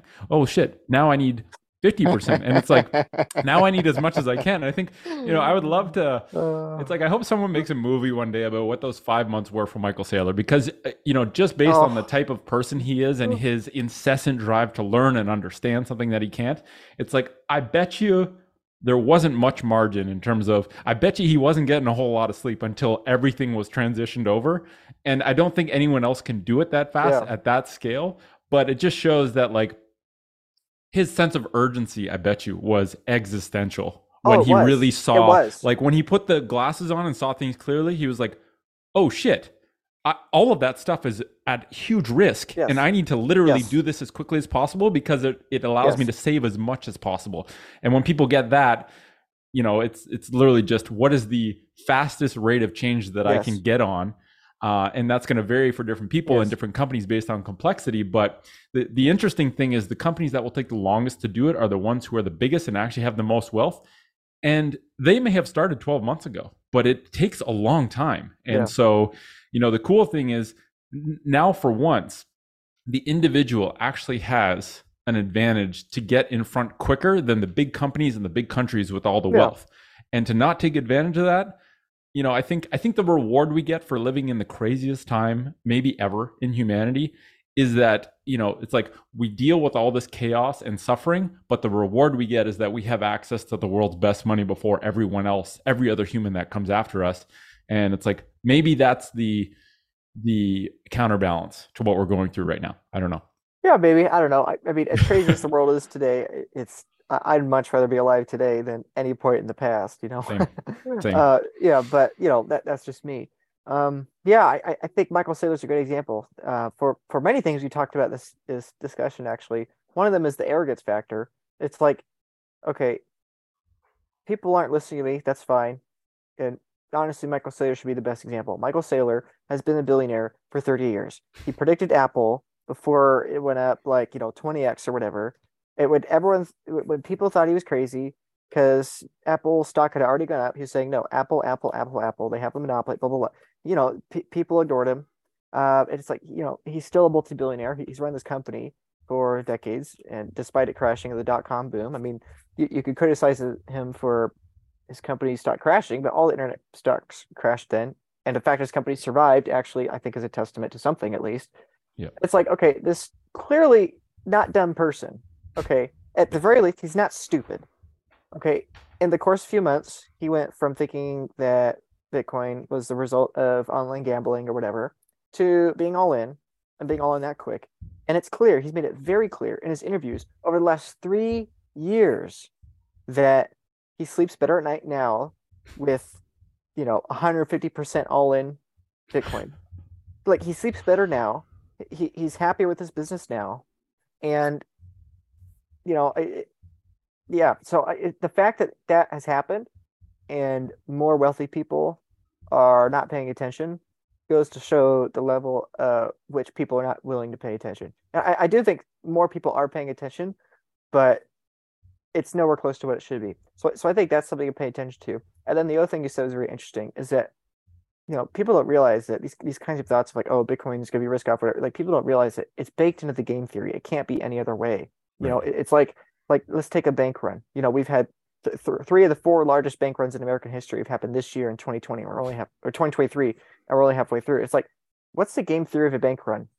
If I have a thousand dollars, or let's say a hundred dollars in a bank, um, you know, and I there's a rumor of a bank run. It's like, okay, I'll just take out ten bucks. You know, long shot. My bank's probably fine. Whatever. Take out ten bucks, and I go home, I have dinner, and I realize, wait a minute, I just take out ten bucks. My neighbor's probably taking out ten bucks. They're probably taking. Wait, if we all take out ten bucks, that means my other ninety bucks is probably a, a little higher risk. Okay, well then maybe I should take out. I, I should have taken out fifteen dollars instead of. 10. I'll go back to tomorrow and I'll take out another five dollars something. So I so I, I go to the bank. I drive up. I get there. I'm about to take another five dollars. And there's a Like- hundred people there. Well, well, and, and yeah, and, and then there's like three more people there than normal. I'm like, okay, maybe I should take out twenty dollars, because the more you take out, the more you realize that the rest is at risk. That's the problem of a credit unwind. That's exactly what happened in 2008. Everyone thinks it's fine, everything's fine, everything's fine, until suddenly it begins to unwind and you realize that the whole perspective of risk has just changed. And now you have to get out. And the more you take out, the higher risk everything else is. And, and that's what happens. That, that's what's going to happen when it comes to Bitcoin. It's just going to start going up and everyone's going to freak out. And when they freak out, they'll take a one to three percent allocation. When they take a one to three percent allocation, like me, for example, I took a percent allocation. I still owned mutual funds and I still owned real estate. I was like, what am I doing? I should have a higher percent allocation. So I took a higher percent allocation. I took a higher percent allocation. And then, you know, a few months ago, I, I had Tesla stock and I sold the last of that because it's like, I like Tesla as a company, but it's like, even if compared to other stock markets, even if it were a better stock, and I think there's a strong case that Tesla stock's a better stock than most other stocks, it's like, even if it was, and perhaps it's not, even in the most probable case that it is, it's like, why would I own that? Safer to own the money. Why? Yeah, why? It's safer. Than, uh, it's safer. And and when when these banking failures started, I was like, why am I still holding Tesla stock? This is stupid. I gotta sell it. And I was like, oh, but uh, I I, I like the company. It's like, yeah, but my, my my risk adverse little minion in my head was like, just sell it. So I sold all of it. Yep. And you know, Tesla stock will go up in terms of dollars, but Bitcoin will probably go up in terms of Tesla stock, probably forever. And, and so that that's that's the thing I try to educate people about. And and I know you want to talk about the movie too. So that's why I would make the movie. Because far too many people are adjusting to symptoms. Far too many people think Bitcoiners are conspiracy theorists, and many of us are. Um, but you know, what what is the fundamental problem here? People are not thinking about technology. And it's not even when it comes to Bitcoin. Like think about AI, think about electric vehicles. Everything I'm saying about Bitcoin is true for those two. You know, it's like the the automakers, the GMs, the Fords, Chryslers, you know, Toyotas, whatever, those companies will just be done for because they can't afford to make the transition to electric vehicles like the companies are doing electric vehicles are doing now. And you know, I, I think electric vehicles are a little overhyped, you know, whatever, like you know, whatever. But it's like, regardless of that, one way or another, we will eventually upgrade to electric vehicles. It's just obvious. Even if you don't believe in the climate, you know, whatever. Even if you don't believe in that, it's obvious we'll upgrade to those. And so it, it, and then once you do once you do the basic due diligence of these automakers, you realize that okay, basic technological paradigms they can't transition. They're done for. They're a ticking time bomb. You know, or take AI. AI is developing so fast. As a for, you know, as a filmmaker, you know, it's like right now there's a writer strike and uh, what actor strike right now. It's like it's exactly what's happening in the film industry. Hollywood is being gutted because yep. any kid can write an entire feature length script in a matter of hours now and right now, you know, you can do crazy things with Photoshop. You can do crazy thing with AI. In five or ten years, you'll probably will make a whole feature film on like a thousand. You know, the, the, the cost of producing a feature film is probably going to go down by a factor of a hundred to ten thousand. Yeah, you can make a feature film from your bedroom in 10 I know. years, probably. Yeah. Oh, yeah. Over the next five to 15 years, the, the cost of making a feature film is going to go from $100 million to a million dollars, and then from a million dollars to $100,000. It, it, like, that's deflation because AI can just produce it. And yeah, we might still produce films in the traditional sense, but for every one of those, we'll just produce a hundred more of the new kind. And you're we're sucking away that incentive. And so Hollywood's just being gutted. They're all rioting, or excuse me, protesting, not rioting, um, or at least as far as I know, the pro. Hopefully, not rioting. Hopefully, everyone's being safe and smart and ethical. Um, but it, it, it's all the same thing. It's all paradigms. It's all technological paradigms. It's all the same thing. It's like blockbuster employees uh, protesting Netflix. It's like you can you can do that. Um, people yes. might listen. You might get some attention, but it actually doesn't change anything about the momentum of technological change. It just yes. doesn't. Yes. Um, yeah. History is full of examples of people who ignore technological change, and it is the single most painful preventative thing that people willfully do. They willfully ignore technological change because they want to think they can get by and perhaps that's true for a period of time, but it anyway, we're seeing it all over society right now and all these different things that these paradigms are changing and they're changing faster and faster and faster. And the biggest paradigm change of all is Bitcoin. And the Bitcoin paradigm change is the antidote to all these other changes. Mm. Because what do you tell these writers that are about to go to business? What do you tell the people on the assembly lines of Ford that are about to lose their jobs in the next five to 15 years? Like, what do you tell them? because they're not employable anymore. In the same way that the horse is no longer employable because of the locomotive, it's like that's the that's why people don't want to believe all these technological changes. Right. It's because they don't want to accept the economic incentive to hire them. You, you can't pay these people $50 an hour anymore. Maybe $10 an hour, maybe $5 an hour eventually, but it's like the, the economic incentive to hire them simply is not there. And we think that's a bad thing. And there are negative trade offs, and that negative trade off is that they can't earn an income. And so when there are less means to earn an income, you have to have a way to store your economic value. When when the options for producing an income go down, you have to have a better option for saving for the future.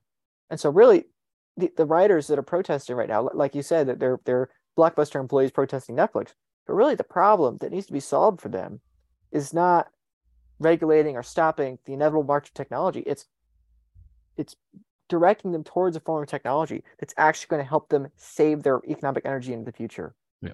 Because then no matter how far down their wages go, no matter how far their wages deflate along with everything else in society, those def- those deflationary productivity gains in society flow back to the money and it offsets all those losses, so to speak. Like that's what we and that's why you can't have all these technological paradigms survive with political currency units with US dollars. They can't they can't coexist. They can't coexist. Yeah, yeah you, you, you they, they can't happen. And so that's what this movie is going to focus on. It's going to focus on energy. It's going to focus on technology making energy more abundant. It's going to focus on money being the informational system at which we communicate ener- we communicate energy to one another. And it's going to focus on how up to this point in history we've manipulated manipulated manipulated energy and distorted it for our own short-term gain and how bitcoin actually resolves that issue and actually is essential in in repricing all these all these coming paradigms and helping people save for the future because you know that that's that's going to be the unfortunate truth. The ai is just going to continue. People are going to have less and less and less jobs and the government is just going to continue to steal and steal and steal people's wealth to offset the deflation of these technologies. And you need bitcoin to bridge that gap. It, it's exactly what's been predicted. It's exactly what makes sense.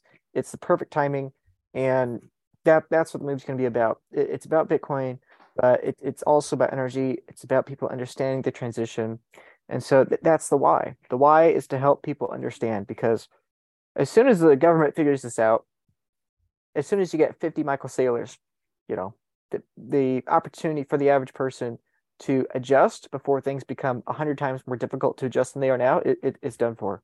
You know, right now you can buy a lifetime's worth of Bitcoin for a hundred bucks. Yeah, it's a it's a very precious window of opportunity. I know. In, in doesn't come years, twice. No, it doesn't come twice. It's just going to come once. In five years, that cost would be ten thousand dollars. Like, how many people do you know that ten thousand dollars? Right. How many people do you know have a hundred bucks? It's like, you know, it's. It, how many and, people do I know that could forfeit coffee for a month and buy a lifetime generational wealth of Bitcoin? But yeah, I have yeah, no exactly. idea that that's the case. Yeah. And I, I think filmmaking is like creating films is is basically the modern day expression of an ancient learning technology, which is storytelling. And you know, like what, where did this love for filmmaking come from? Because obviously, making a film is not an easy thing, right? There's probably yeah. I don't know much about it, but why do you? what is the gravitate? Like, you can do podcasts or you can make a film. Why a film? Because people's short, uh, because people's attention spans are just garbage. You know, including you know, it's just people will not watch this two-hour podcast. I'll send this podcast probably a dozen people maybe one. Well, yep. no, maybe three will click on it. One will watch it like most of the way through. You know, if, if I've said ten minutes, maybe. Yeah, yeah. If you're watching this, good for you. But um, you know, it's it, because that that's why it, it's very low quality. It's just conversation. This is useful and everything.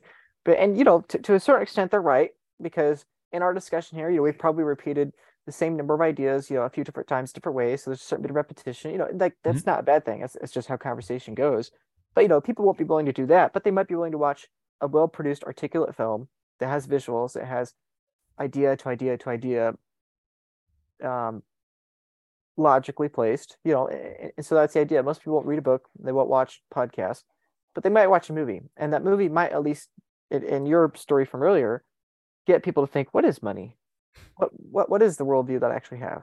Hmm. Because most people think that the Bitcoin worldview is crazy because they don't realize that they're in a worldview themselves. You know, that that's the ultimate reality. And the movie is an attempt to expose the worldview people currently believe and then expose them to this differing worldview and just make it obvious by so well defining the problem that they're like, oh wait, my worldview is crap. Hmm. It is cra- it is garbage. Yeah, make it unequivocally obvious. Yes, ma- make the problem so obvious that the solution becomes inevitable. Because that that's that's really what it is. That if Bitcoin is what we think it is, and I think there's at least a 95% chance we're right. I like those odds. yeah, yeah, probably more like 99, but you know, you know, it's like the, the odds are so high and helping people at least take that first step of willing to admit, you know, I might be wrong about this new thing because I was wrong about the current thing. You know, and that's really what most people are. Most people are wrong about their current worldview because they don't even realize they have a current worldview. Right. So They're so in it they don't even see it for what Yeah, it is. They're- exactly. They're, in the water. They don't even know what water is. Well, well, well, that, well that, that's the old Matrix metaphor. You know, Bitcoiners love the Matrix movie, and, and that's why is that we're in this world. The world's been fine for us, but we believe a certain subset of assumptions that are not true. And once you, as soon as you realize that those aren't true, like I did, and you know, a few years ago, then immediately it becomes, wait a minute, if I was arrogant enough, I was naive enough to think that these things were true, and everyone else still thinks these things are true, that's a really big problem. Hmm. That's what we saw in 2008 when everyone was so sure. Well, what, what's the what's the Mark Twain quote? Um, I, I've I've someone someone told me it was in. I've not seen The Big Short, the movie. Uh, people keep telling me you need to watch it, but I've heard it's in the movie too. The Mark, you know the Mark Twain quote. It's not No. the things you don't know that cause you trouble. It's the things you You think you know that aren't true. Yes, that. And, and that that- that's what most people are right now. Most people assume things to be true that simply are not true. And that that's what the movie is hopefully attempting to do, to, to build up from first principles so well that people begin to realize that maybe not everything they believed about the world as it is is precisely true. And once you realize that, and then you just once you look at the lies, then you see truth, obviously. So Yep. When are people going to be able to watch the movie and how do they support you? Well, I, I really want to post it online for free. That, that that's the hope. Um, I, I've been fundraising for it. It's been a great um, support so far. I've been fundraising for about a month.